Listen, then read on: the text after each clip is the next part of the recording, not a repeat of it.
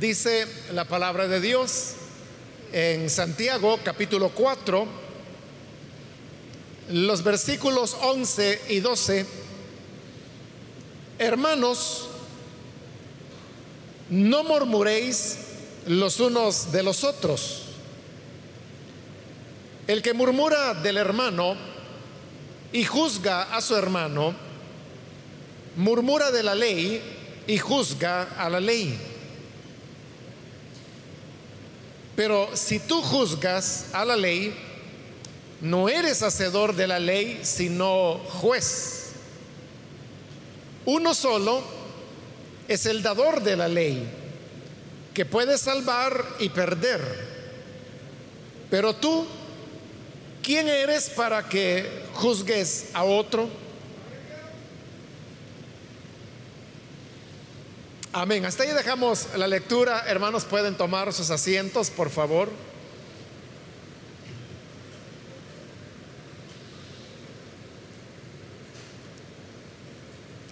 Seguimos adelante con el estudio de este capítulo 4 de Santiago, el cual, eh, si usted recordará, tiene un tono bastante fuerte Solamente hay que recordar, por ejemplo, el versículo 4 de este capítulo, donde Santiago pronuncia de manera contundente adúlteras. ¿No sabéis que la amistad del mundo es enemistad contra Dios? Y veíamos también en la ocasión anterior cómo él hacía un llamado al arrepentimiento del pecado diciendo, afligíos, lamentad, llorad, vuestra risa se convierta en lloro y vuestro gozo en tristeza. Es decir, que la manera y la contundencia con la cual se está hablando eh, era bastante fuerte, bastante intensa. Sin embargo, en el versículo 11, usted puede ver que hay un cambio completo de tono, porque después de haberse dirigido a las personas llamándoles adúlteras, hoy en el versículo 11 vemos que dice hermanos, lo cual pues es un trato mucho más comedido, más suave, incluso hasta fraternal de dirigirse a las personas. No obstante, si nos adelantamos al versículo 13, encontramos que otra vez el tono está subido porque dice el 13, vamos ahora, los que decís hoy y mañana, iremos a tal ciudad y estaremos allá un año y traficaremos y ganaremos cuando no sabéis lo que será mañana. Y luego viene la recomendación de que ellos están jactando del día de mañana y la advertencia de que aquel que sabe hacer lo bueno pero no lo hace, le es pecado. Entonces usted puede ver que hay un tono fuerte donde se está hablando en los primeros versículos y luego estos dos versículos que hemos leído hoy, que son el 11 y el 12, constituye como una bajada muy, muy pronunciada, ¿verdad? Para llegar a un lenguaje muy suave, muy fraterno, y luego en el 13 vuelve a subir. Y va a continuar así todavía en el capítulo 5. Ahí lo puede ver usted en el versículo 1. Vamos ahora ricos, llorad y aullad por las miserias que os vendrán. Es decir, que resulta extraño este cambio de tono que hay. Pero si usted leyera este capítulo 4 y al llegar al versículo 10, se saltara al versículo 13, es decir, sin leer los versículos 11 y 12 que hoy hemos leído, usted vería que allí sí hay una homogeneidad en el discurso. Es decir, la tonalidad queda alta siempre, pero no hay esa variación extraña que se está produciendo ahí. Diferente sería que se hubiera estado utilizando un tono severo, como es el de los primeros versículos, y luego la cosa se hubiera suavizado y hubiera continuado así. El problema es que solo se suaviza por esos dos versículos y luego vuelve a subir, que no es la manera natural en que una persona habla y mucho menos escribe como era en este caso.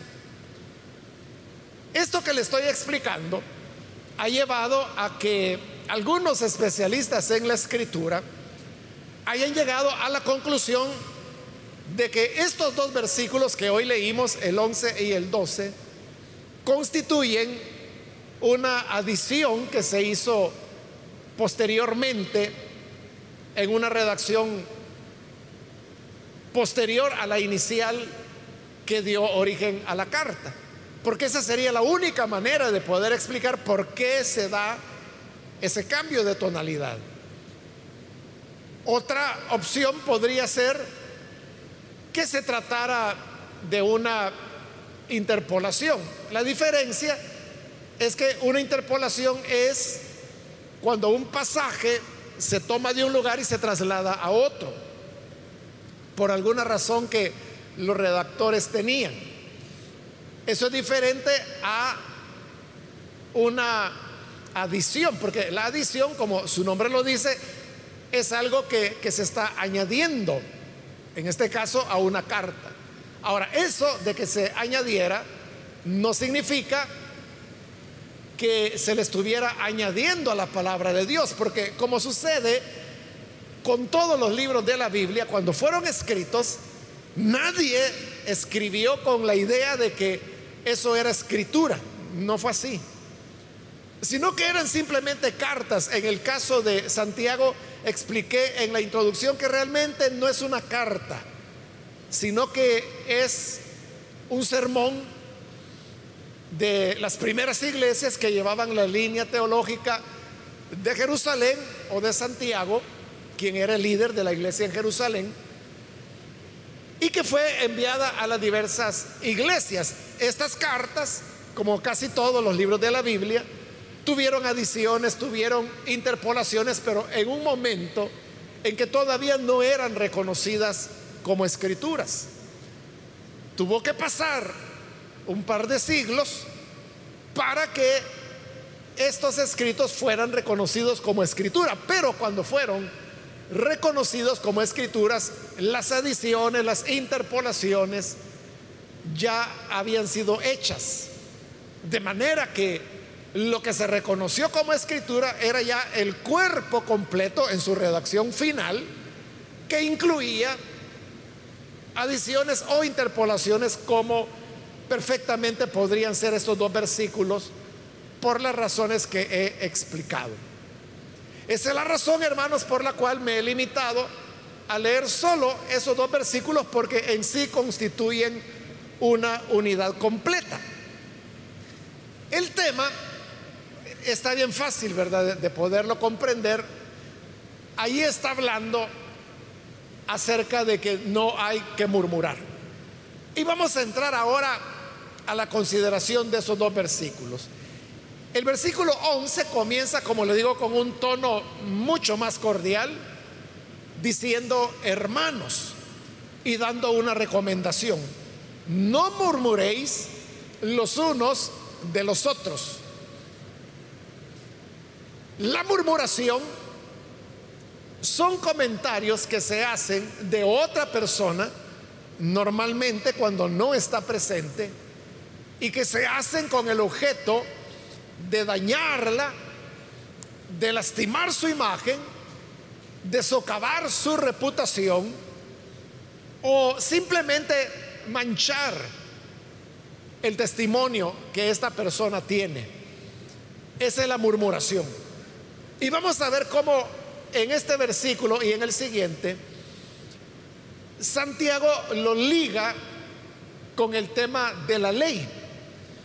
Y cuando Santiago hablaba de la ley, él estaba hablando de la ley de Moisés.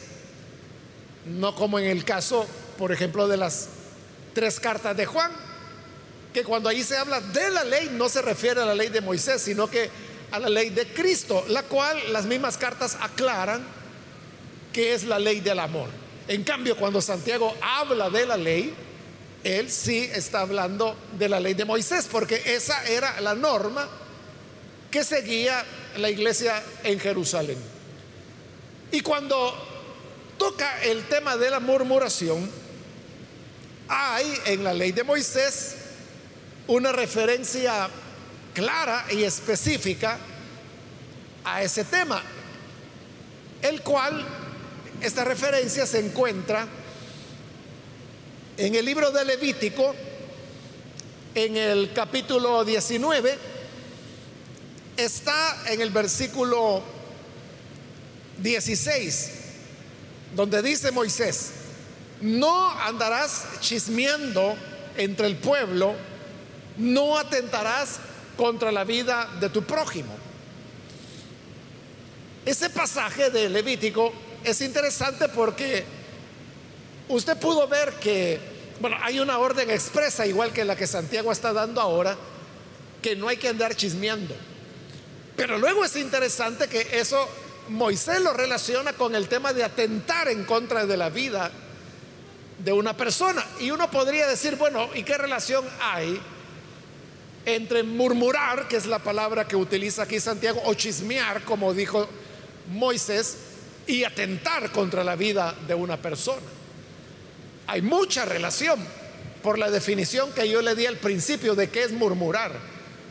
Porque el murmurar es un atentado contra la imagen, el nombre o la integridad que una persona tiene, como también atentado sería una agresión ya violenta. Es decir, que una es verbal, la otra es física, pero las dos tratan de un ataque y de una agresión, un atentado, como dice Moisés, que se hace en contra de la otra persona. Por lo tanto, Moisés asimilaba las dos cosas y ponía al lado el tema de no chismear con el tema de no atentar, porque al fin y al cabo, con métodos diferentes, pero se trataba de lo mismo. De ahí, hermanos, que nosotros debemos aprender, porque esa es la recomendación que se está dando, que no debemos murmurar los unos de los otros. Ni siquiera utilizando las excusas que usted quiera argumentar. Porque a veces hay personas que son hábiles para la murmuración y para el chismorreo, pero este chismorreo lo encubren con una apariencia de, de ser algo bueno. Y puede ser que una persona se acerca a usted y le dice, mire hermano, no es que yo ande en chismes, pero por su propia salud quiero decirle que tenga cuidado con esta persona, porque esta persona es así o es asá. Entonces, bajo el pretexto de que usted está ayudando a este hermano o hermana, realmente lo que está haciendo es chismear y murmurar. Es decir, está atentando contra esa persona. En este mismo versículo 11 continúa diciendo, el que murmura del hermano y juzga a su hermano. ¿Por qué Santiago está diciendo acá que murmurar es juzgar al hermano? Porque cuando la persona murmura, lo que está haciendo es que está emitiendo un juicio cuando alguien viene y dice, tenga cuidado con tal persona porque esa persona es mala, por poner un ejemplo. Pero note que cuando este individuo dice, esa persona es mala, ahí está emitiendo un juicio. Porque está declarando, según él o ella, cómo es esta persona. Es decir, establece lo que él o ella piensan que esa persona es, lo señala, lo acusa y lo condena al mismo tiempo. Porque no está diciendo, mire, a mí me parece que esta persona puede tener comportamientos extraños. No está diciendo eso. Lo que está diciendo es, esta persona es mala. O puede decir, esta persona es carnal. O puede decir, esta persona es ambiciosa. O puede decir, esta persona lo que le interesa es el dinero.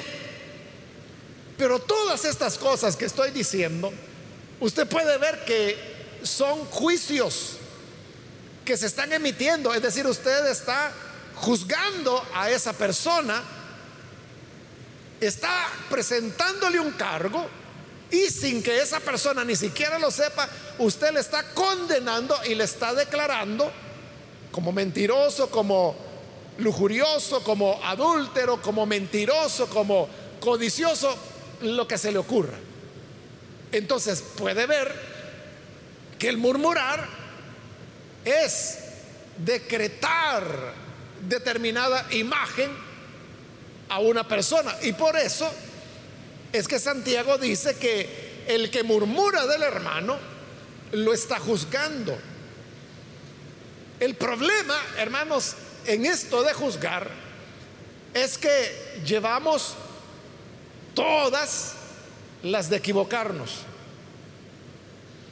Porque la Biblia tiene varios pasajes.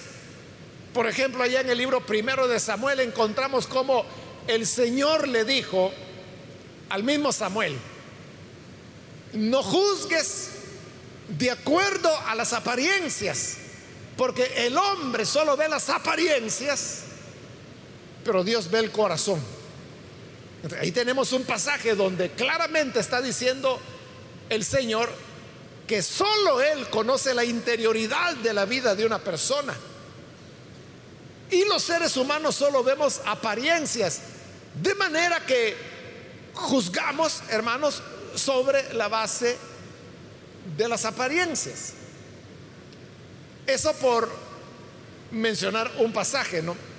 Pero hay otros pasajes en la escritura, el famoso versículo ese de Jeremías, donde dice, engañoso es el corazón. ¿Quién lo conocerá? Y Jeremías está hablando ahí del corazón propio. Y él dice que nuestro corazón es tan engañoso que ni nosotros mismos sabemos lo que de verdad tenemos en nuestro corazón. Menos vamos a poder conocer lo que está en el corazón de otra persona. Pero Dios sí sabe lo que hay en el corazón de las otras personas. En el Evangelio de Juan también encontramos que afirma acerca del Señor Jesús que él no se fiaba de los hombres, porque dice que el Señor sabía lo que había en el corazón de los hombres. Y si usted recuerda en qué contexto el Evangelio de Juan dice esas palabras, era en el contexto en donde la gente aparentemente estaba creyendo en Jesús. Pero después de haber afirmado el Evangelio de Juan que la gente creía en Jesús, enseguida dice, pero Jesús no se fiaba de ellos, porque él sabía lo que había en sus corazones. Aparentemente estaban creyendo, pero Jesús sabía que no era así. ahí tenemos de nuevo. Él no veía las apariencias o lo que las personas aparentaban o fingían, sino que lo que veía era la realidad del corazón. Pero nosotros, hermanos, no podemos conocer el corazón de cada persona y por eso no deberíamos atrevernos a emitir juicios. No deberíamos nunca decir cosas como es una persona mala o esta es una persona malintencionada. No, es que esta persona es mentirosa. Es que ahí usted está juzgando, está como le digo, presentando un cargo contra alguien y como que si usted fuera el juez, de una vez lo ratifica y lo condena y está expresando la condena. Por eso es que Santiago dice que el que murmura contra su hermano, lo que está haciendo es que lo está juzgando. Porque lo que está emitiendo es un juicio. Y continúa diciendo, murmura de la ley y juzga a la ley. Entonces, ¿cómo es esto de que si una persona murmura de su hermano y lo juzga, ¿cómo es que está murmurando y juzgando a la ley? Uno diría, ¿cómo sería eso, verdad? Porque si alguien está chismeando de una persona, entonces, ¿cómo puede decirse, como Santiago dice ahí, que el tal está chismeando de la ley o murmurando de la ley? Porque uno diría, son cosas diferentes. Y aún peor, juzgando a la ley. Pero realmente no es disparatado, sino que hay una razón por la cual Santiago está diciendo esto. Por eso, hermano, yo quise comenzar con esa lectura del libro de Levítico, del capítulo 19, donde la ley establecía, no chismearás entre tu pueblo, no hay que andar chismeando. Pero cuando una persona lo hace, ¿por qué lo hace? Es porque considera que esa ley no es adecuada y por eso pasa sobre ella, la desobedece y murmura. Entonces, aunque no lo está diciendo abiertamente, con su actitud, lo que está haciendo es presentar la ley como inadecuada, improcedente o por lo menos que no hay que hacerle caso porque él o ella no le hace caso. Entonces, al murmurar, está murmurando de la ley también, porque al sobrepasarla, la ignora, la desacredita, la desprecia. Y esos son elementos, son expresiones, como le digo, no verbales, pero que con la actitud está atacando a la ley, como ataca la dignidad de una persona. Y por eso, por la misma razón, es que Santiago dice y juzga a la ley. Porque al desobedecerla, juzga a la ley como inadecuada o falta de importancia o que esto no tiene que ver con lo que yo hago, está emitiendo juicios en contra de la ley. Ahora, todo esto, hermanos, es algo que el creyente no debe hacer. Porque nosotros, como lo va a decir a continuación Santiago, no hemos sido llamados para convertirnos en jueces. Leámoslo, es ya la parte final del versículo 11, donde dice, si tú juzgas a la ley, no eres hacedor de la ley, sino que juez. Recordemos que la expresión hacedor de la ley viene del judaísmo y se utilizaba para aquellos que hacían las obras de la ley. Por eso se le llamaba hacedores de la ley. Y como dentro de la teología de Jerusalén que le he explicado varias veces, ellos veían que los que creían en Jesús debían guardar la ley y por lo tanto debían ser hacedores de la ley. Y por eso es que hoy Santiago está diciendo que la vocación es la de ser hacedores de la ley. ¿Y qué dice la ley? Que no hay que murmurar del hermano. Pero si tú lo haces, estás juzgando a tu hermano y estás juzgando a la ley y entonces tú eres el juez. En otras palabras, el juzgar a las personas es una expresión de orgullo. Es una expresión de egoísmo de la persona, porque se está colocando incluso por arriba de la ley, por arriba de sus hermanos, ya no se diga, porque se coloca tan arriba de ellos que por eso se toma la libertad de emitir juicios y de condenarlos. Solo porque él piensa así o solo porque ella piensa de esa manera, olvidándose, como decía, que el hombre solo ve la apariencia y no la realidad de las personas. Realmente, hermanos, la murmuración no debería existir en medio nuestro. El problema es que nosotros mismos la toleramos. Porque a veces Puede aparecer por ahí una persona que viene y dice, oiga hermano, y ya sabe la, última de, de, cómo está el hermano fulano con la sutana. No, no, pero ¿cómo es la cosa? Dígame. Uno mismo es el que muestra atención. Uno mismo es el que quiere que la otra persona murmure. Pero ¿cuál debería ser la actitud correcta? Lo correcto sería que cuando alguien llegue a hablarle a usted, por ejemplo, de mí, y llega a decirle algo de mí, entonces su actuar correcto debería ser, oiga hermano, no me lo diga a mí, vaya y dígaselo a él.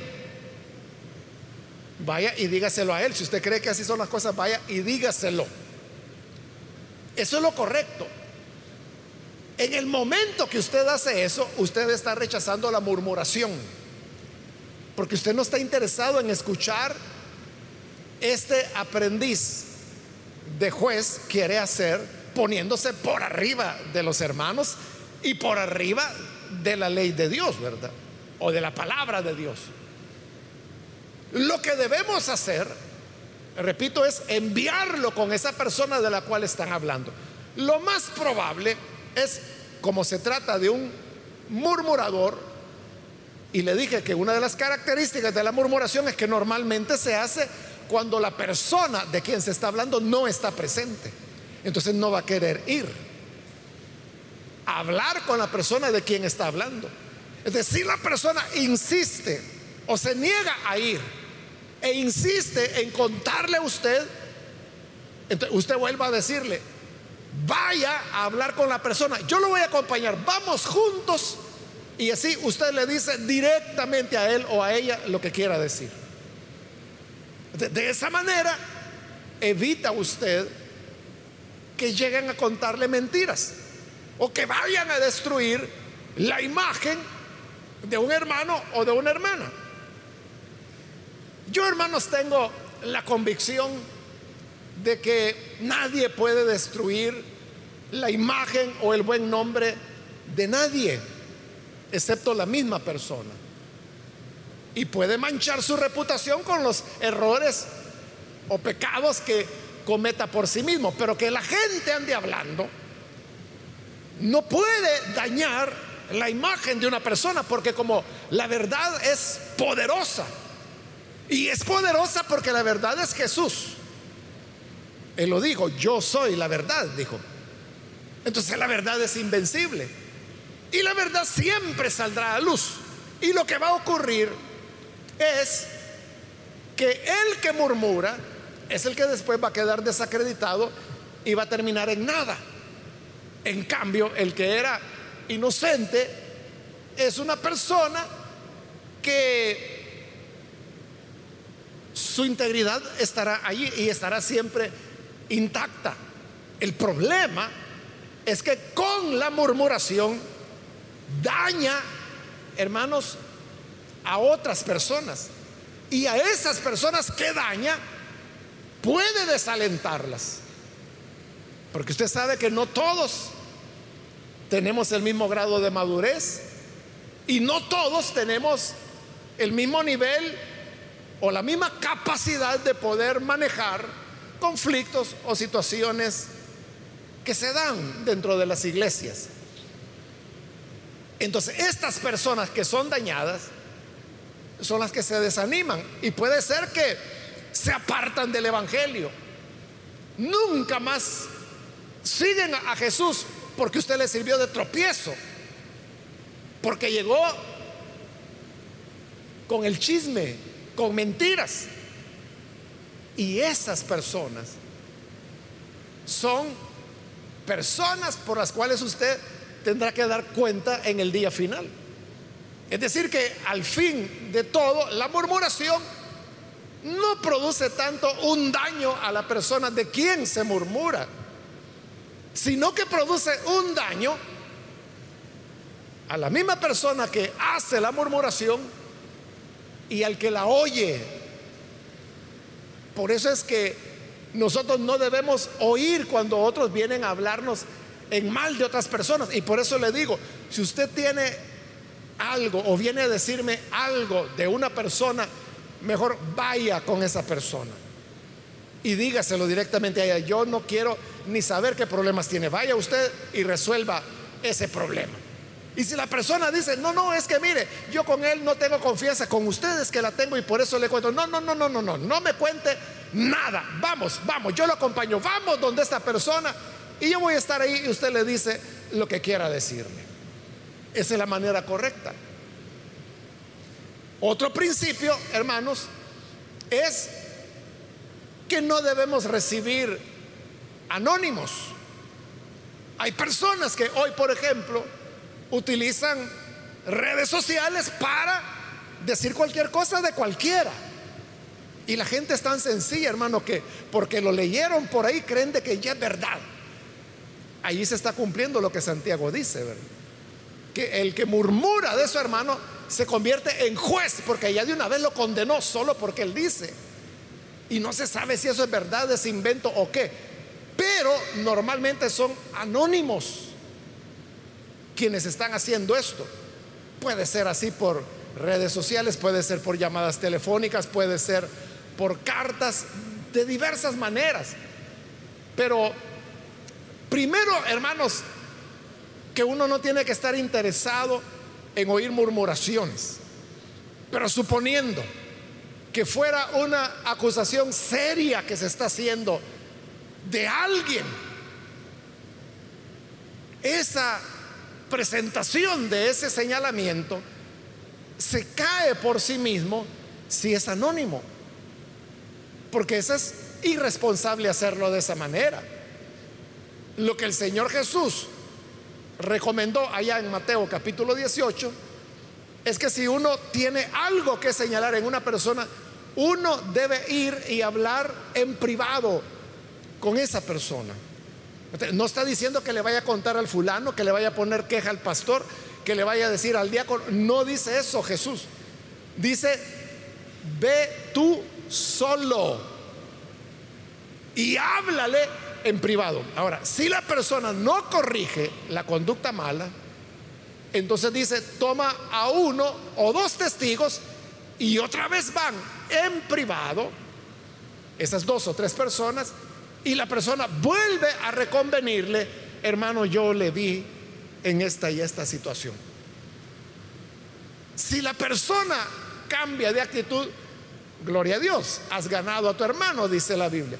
Pero suponiendo que no, entonces este hermano, con los dos testigos, que son testigos de que aquel se rehúsa a corregir, debe ir con las autoridades de la iglesia que pueden ser los ancianos, puede ser un pastor, pero no estamos ya en la tercera etapa. En la tercera etapa es donde llega a las autoridades de la iglesia y le dice, hermanos, esto y esto sucede con el hermano, lo he reconvenido dos veces, la segunda vez lo hice con estos testigos que están acá. Y él no quiere corregir. Entonces van las autoridades y hablan en privado de nuevo con la persona y la autoridad trata de reconvenirlo. Si la persona allí se arrepiente, gracias a Dios. Pero si la persona no lo hace, el cuarto paso, dijo el Señor que es, dilo a la iglesia. Ahí sí, mire, ya es público. Y no es un chisme, no es una murmuración, porque se ha seguido un procedimiento. Hay testigos y la misma autoridad, que es la que debe comunicarle a la iglesia, él mismo hizo un esfuerzo por tratar de reconvenir a la persona. Esa es la manera de tratar cuando hay situaciones de pecado dentro de la iglesia.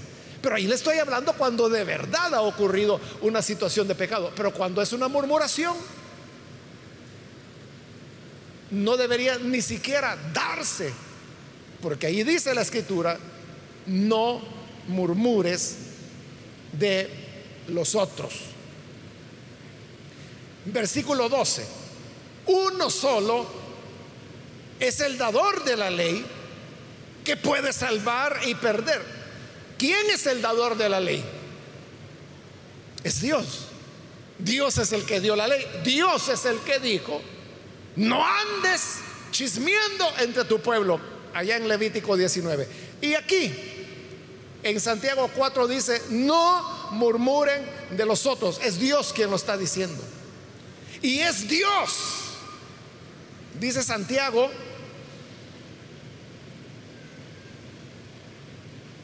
el que puede salvar y perder. Solo Él.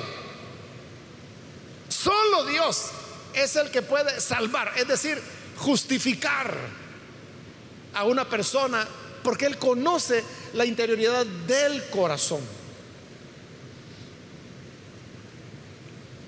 Hay personas que son muy tímidas en su carácter, en su personalidad. Y como son tímidas, eh, no son muy dadas a andar platicando con la gente, a hacer muchas amistades. Entonces son como callados, apartados.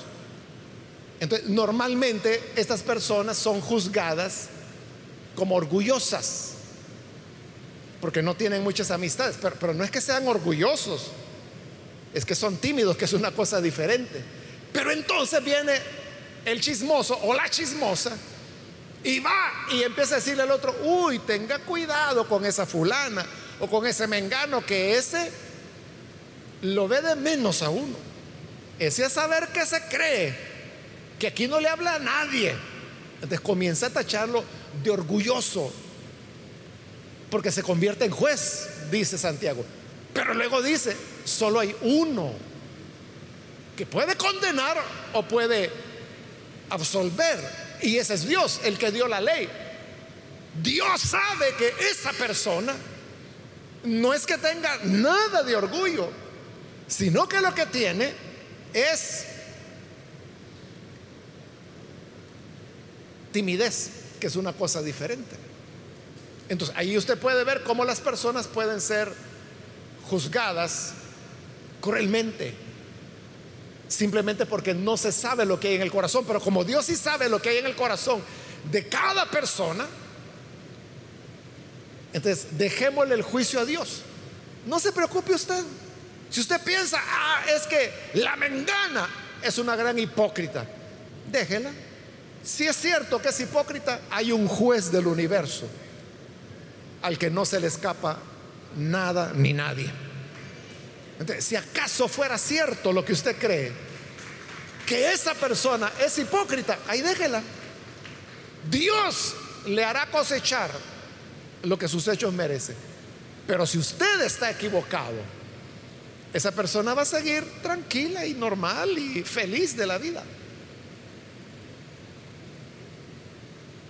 Y no porque a Dios se le escape, y mucho menos porque Dios no sepa. Claro que Él sabe todo conoce todo lo que hay en el corazón de cada persona. Allá en casa de Simón, la escritura dice que Jesús sabía lo que él estaba pensando. Entonces Dios conoce los pensamientos de todos. Y termina el versículo 12 con una pregunta. Después de haber dicho que uno solo es el dador de la ley y uno solo es el que puede salvar o perder, el cual es Dios. Pero tú, ¿quién eres para que juzgues a otro? ¿Quién eres tú? ¿O qué te crees para que andes juzgando a otros con tus murmuraciones y con tus chismes? ¿Quién eres tú? ¿Eres don Arcángel? ¿O eres doña Serafina? ¿Qué te consideras?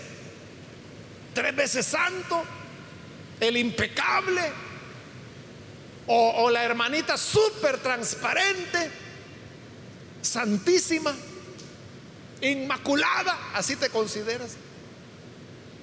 Tú sabes quién eres. Y por eso Santiago pregunta, ¿quién eres tú? Ya sabes quién eres tú. ¿Cómo es que andas murmurando de los demás? Como dijo el Señor Jesús allá en el Sermón del Monte. ¿Cómo te atreves a decirle a tu hermano, mira la astilla que tienes en tu ojo, cuando en el tuyo tienes una gran viga y no la has podido sacar? ¿De quién eres tú? Pero al hacer la pregunta, ¿quién eres tú? Santiago lo que está haciendo es dirigiendo nuestra atención a donde debe estar, en nosotros y no en los demás. Porque a nosotros mismos no solo podemos, sino que debemos juzgarnos. Allá en Primera de Corintios 11, Pablo dice, cada uno juzguese a sí mismo, no al otro. Cada uno juzguese a sí mismo. Y si lo hacemos, hermanos, eso nos va a tener tan ocupados que no vamos a tener tiempo de andar murmurando ni chismeando entre el pueblo. Amén, hermanos. Vamos a cerrar nuestros ojos y antes de orar quiero invitar, si hay con nosotros personas que todavía no han recibido al Señor Jesús en su corazón, yo quiero invitarle para que usted pueda venir hoy y recibir al Señor Jesús como Salvador. Si hay alguna persona que es primera vez que necesita venir a Cristo, puede ponerse en pie y lo que queremos hacer es orar por estas personas. Póngase en pie para saber que usted desea recibir la oración y así poder hacerla.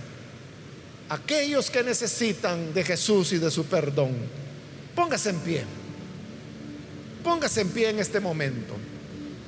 Allí en el lugar donde se encuentra no debe caminar, tampoco es necesario que venga al frente, sino que allí donde está, solo póngase en pie. Y lo que vamos a hacer es orar por usted. ¿Hay alguna persona que lo hace? Es el momento para venir y hacerlo. O si hay hermanos, hermanas que se han alejado del Señor y hoy necesita reconciliarse, póngase en pie también. Y así le incluimos en esta oración. Cualquier persona que es primera vez que viene a Jesús, o si se va a reconciliar, póngase en pie y vamos a orar por usted. Muy bien, ahí atrás hay un hombre, Dios lo bendiga. Si hay alguien más que lo hace, puede ponerse en pie. Hágalo ahora mismo porque voy a terminar el llamado, vamos a orar. Pero si hay alguien más que necesita recibir esta oración, puede ponerse en pie en este momento.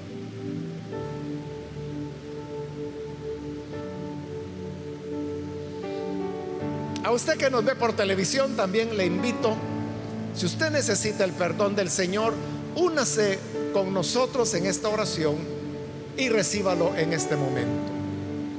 Señor, gracias te damos por la persona que está aquí como aquellos que a través de los medios de comunicación hoy, Señor, están uniéndose a esta oración para abrir su corazón, recibirte a ti sabiendo que de ti tenemos perdón, reconciliación, vida, porque tú eres el único dador de la ley y de tu palabra y el único que puede salvar o puede condenar. Ahora venimos humildemente a pedirte la salvación Ayúdanos, Señor, para que como pueblo tuyo podamos vivir en honestidad, en rectitud, que no nos apartemos de tu lado, sino que vivamos en completa integridad hacia nuestros hermanos y hermanas. Guarda nuestra boca de la murmuración. Y ayúdanos a enfocarnos en nosotros mismos, en quién somos nosotros. Y así será agradables a ti. En el nombre de Jesús nuestro Señor lo pedimos. Amén. Amén.